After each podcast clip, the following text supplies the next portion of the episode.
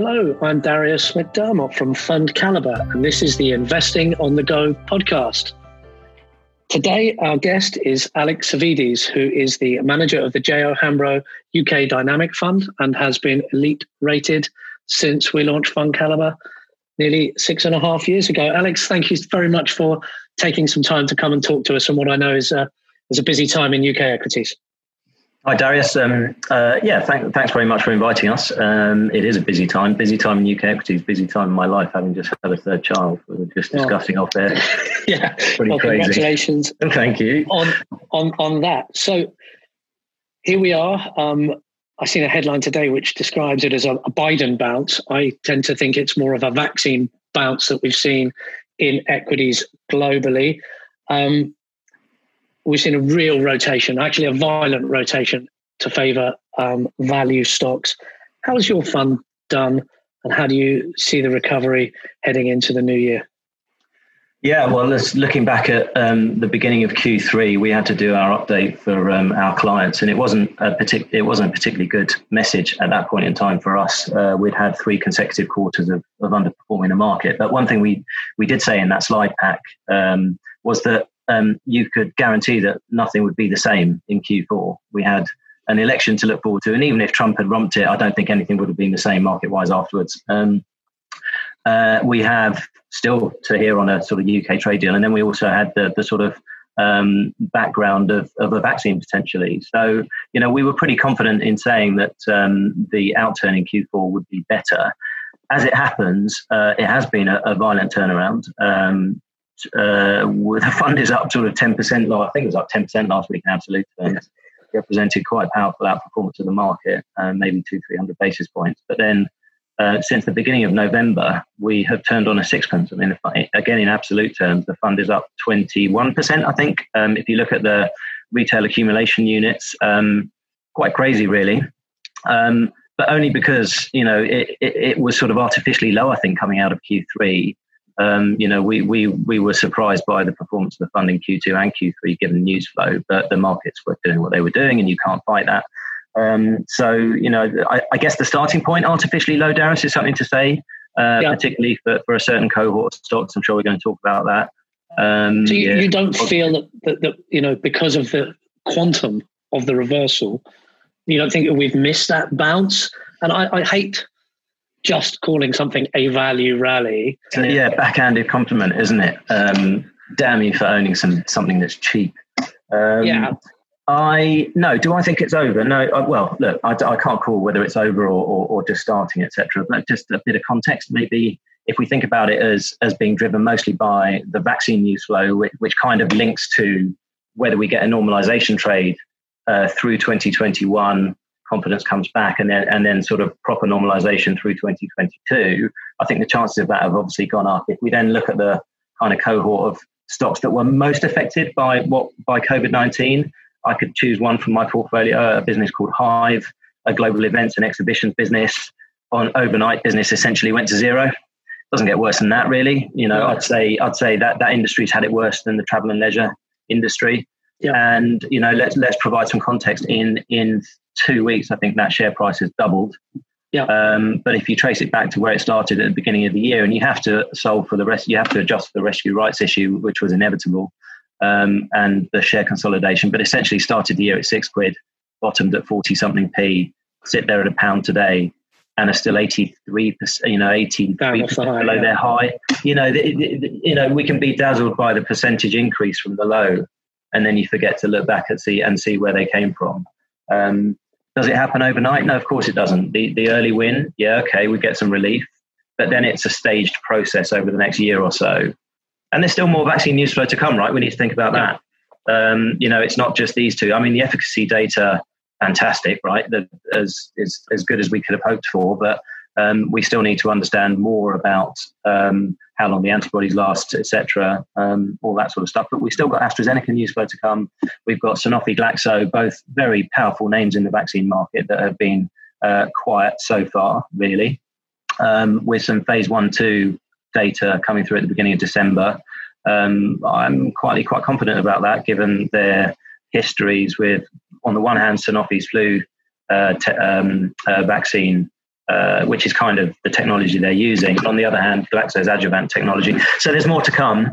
That'll be important for Europe, um, uh, I think, um, just in terms of the ability to, to distribute. Distribute it. Yeah, yeah, exactly. Um, so look, there's there, there potentially more to come. But is this, you know, you can't have two. Is, is it a dead cat bounce? Is it a flash in the pan? Is it, you know, I don't, you know, after all the pain that some cohorts of stocks have taken, I, I think there's more to it if this is real sustainable uh, news. Before we get into companies and stocks, the other macro headline for U K investors and U K fund managers, of course, is the beautiful Brexit that, I don't know, will it ever go away? Um, we, we're here, we're coming up to another another Brexit deadline. What, what effect do you think that's had on the U K market? And is there anything you can or, or are not doing in your portfolio to, to, to benefit or not from that, that, that, that factor? Yeah, it's a curious one. Uh, obviously, it's been ongoing for a number of years now. Um, I think just, just tracking a bit, just focusing on the fund for a second, now I'll talk about the sort of market conditions. I, I think we, um, going back to when that, that Brexit um, vote came through in the U K, we were kind of net short the U K in the way that we construct the portfolio. So broadly sparked a period of outperformance for the fund for a couple of years. Um, And uh, going so going into this year, we had started to build that U K position. Obviously, I, like other people, thought that um, the very clear majority that we got um, for the Conservative Party at the back end of last year was a, a precursor to something a little bit more constructive going on in the U K. Can I just interrupt you this? When you say yeah. had built a position in the U K, you're talking about your own company's earnings?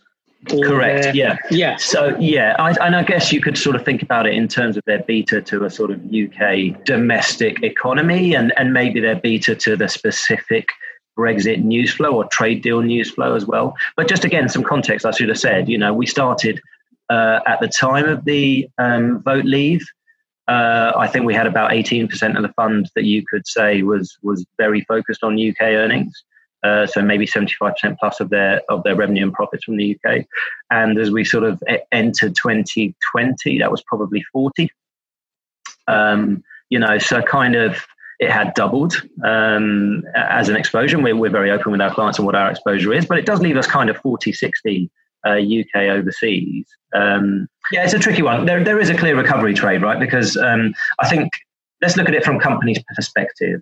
If you track the Deloitte C F O survey, ever since vote leave, it has been the number one risk for C F Os of public and private companies in the U K. Like, what will a trade deal look like? And what does it mean for the U K economy? And therefore, they have adopted very defensive investment strategies for their companies, that is we won't invest. We won't hire that marginal member of staff. We won't spend on that marginal piece of CapEx um, to try and generate some new revenue growth, because we'd rather have the cash in the bank and, and wait and see. Yeah. Um, we've then this year had the hollowing out of a lot of balance sheets yeah. through COVID nineteen. And so that defensiveness has, uh, whilst has not, has, is not going to have a chance to really pay off, is it? Um, if we don't get a good trade deal, or we don't get a trade deal, I think I should say, not a good one. I don't want to uh, try and prejudge what is or isn't good. If we don't get a trade deal, I think there are definite negative ramifications, depending on what you are, manufacturing services, Um, how much trade you do with the E U, et cetera, and, and what W T O rules look like for you. And, you know, I won't go into the intricacies of that, um, half because I don't know, and the other half because uh, it's very complex. Um, but, you know, I, I do think that the, the stakes are quite high. I do think, you know, in, give it, let's bring it right up to date. So C F Os have been defensive, but then I think a lot of balance sheets been hollowed out by COVID nineteen. That's a, that, that's a real shame. Um, that does make it more tricky. Um, I do think the news that's being leaked does just guide us towards there being a, a, a sort of deal of sorts, um, be it a thin one. Good, you know, there'll be a, a deal of sorts, and that can only be good for a recovery trade. You know, that the market was well positioned. You've seen it more than me, Darius. You know, you speak to a lot of fund managers. Um, you see a lot of data. You go to a lot of presentations. The U K has just been non-existent in the investment mindset of international investors for many years. Yeah. Uh, ever since Brexit. Um, yeah. But you could also predate that. We had lots of political issues going on. You know, we had a you know we had a, a Scottish referendum issue in the U K, and I think you could sort of you can smell the under you can sort of see the underperformance of the U K relative to the rest of the world kind of from twenty sixteen, fifteen, not really twenty sort of eighteen and beyond. So uh, I, yeah, so there's uh, there's definitely a recovery trade. Whether it becomes a, I want to be structurally exposed to the U K now, because the U K is structurally more attractive to me than say the U S or Asia Pac or Europe. I could definitely see the argument against Europe, possibly even see the argument against the U S. Um, but, you know, I think that is going to be a very high bar so um, let's, for a lot of investors. Let's, let's talk a little bit about companies, because at the end of the day, you are a stock picker. You are a U K equity fund manager. What are you seeing from companies on the ground? What sort of differences are you seeing?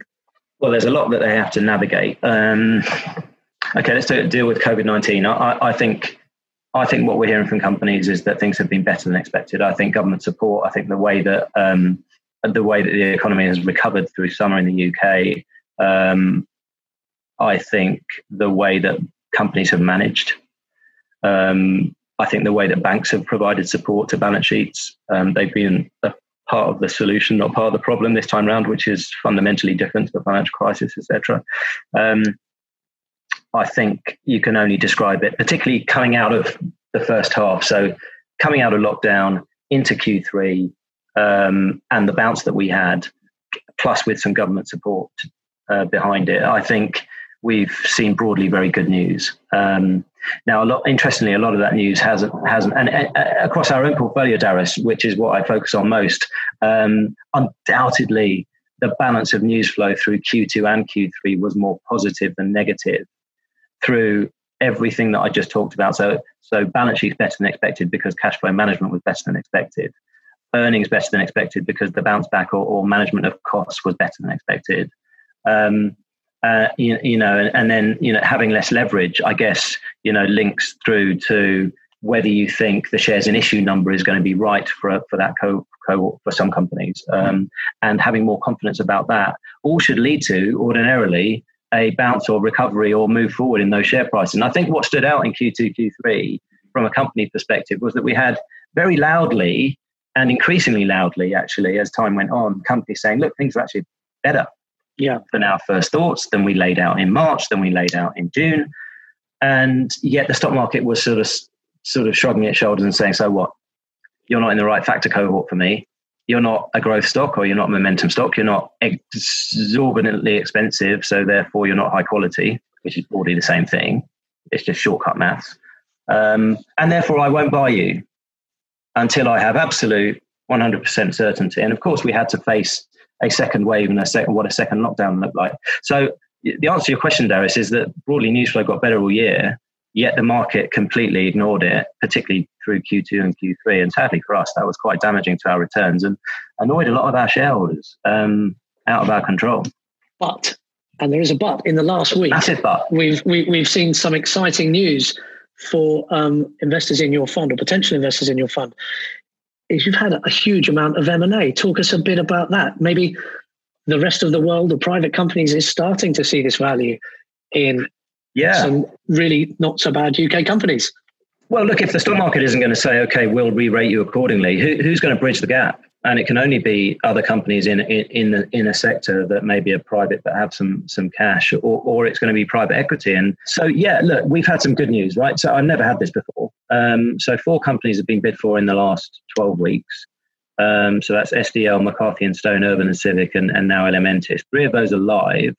Two were kind of industry. Uh, and one one definite private equity, uh, the bid for McCarthy and Stone, uh, which is Lone Star, that's ongoing. And then the other one, Quasi, it's the Wellcome Trust going for Urban and Civic, but they're partners on a particular project, so you can sort of see them as industry slash a bit of um, long-term capital. Um, yeah, look, there's a mismatch between the price that private buyers would pay for assets and the price that the stock market has been willing to put on assets. And, and you know, if that mismatch goes on for a long period of time, then M and A will only go up.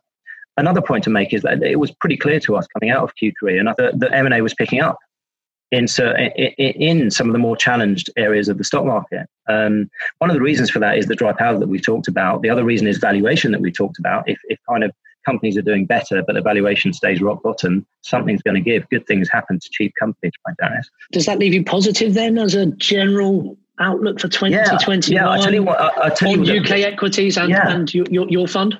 Yeah. Uh, you know what worries me is that we lose good companies cheaply because yeah. of this, the way that, that money moves nowadays in sort of factor baskets, trying to chase a specific thematic. Um, it doesn't really matter what, what idiosyncratic stuff is going on within the company. It doesn't really matter what value they might be able to create over a five to ten year period. Um, and so the risk uh, across the portfolio is that we lose some good assets cheaply. Elementis has a sort of quasi-bid. So, so the Metals Tech, uh, an industry competitor, uh, U S listed, wants to bid one oh seven. This, these shares started, let's go back to twenty eighteen. They did a big deal in twenty eighteen. They bought some leverage onto the balance sheet and they started at that point at two pounds fifty. And they bottomed at roughly twenty p. And and now they sort of rallied with with the market a bit, and Metals Tech wants to pay one oh seven. Am I going to support that bid? No, I'm not. I'm not. Now, there are some questions that the management team have to answer about what they did with the acquisitions, but I'm certainly not going to give up on that company and the good assets it has at the wrong price. So, so the answer is undoubtedly that there is more value to be captured from the, from these stocks, um, but the worry is that we lose them too cheaply. Not everyone is going to say no to a bid. There, you know, some shareholders will be so in desperately in need of the cash, they'll take the cash and run. Yeah.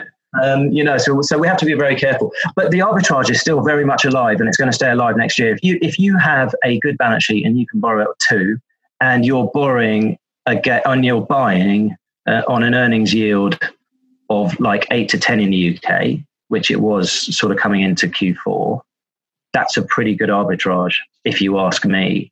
And if you have a mindset is, that is ten years, not ten months or ten weeks, then I think you can see very clearly how you can generate value for your shareholders. I find it amazing that the stock market doesn't like to support companies that are cheap or value, yet we'll throw money at private equity and ask them to do the job for us.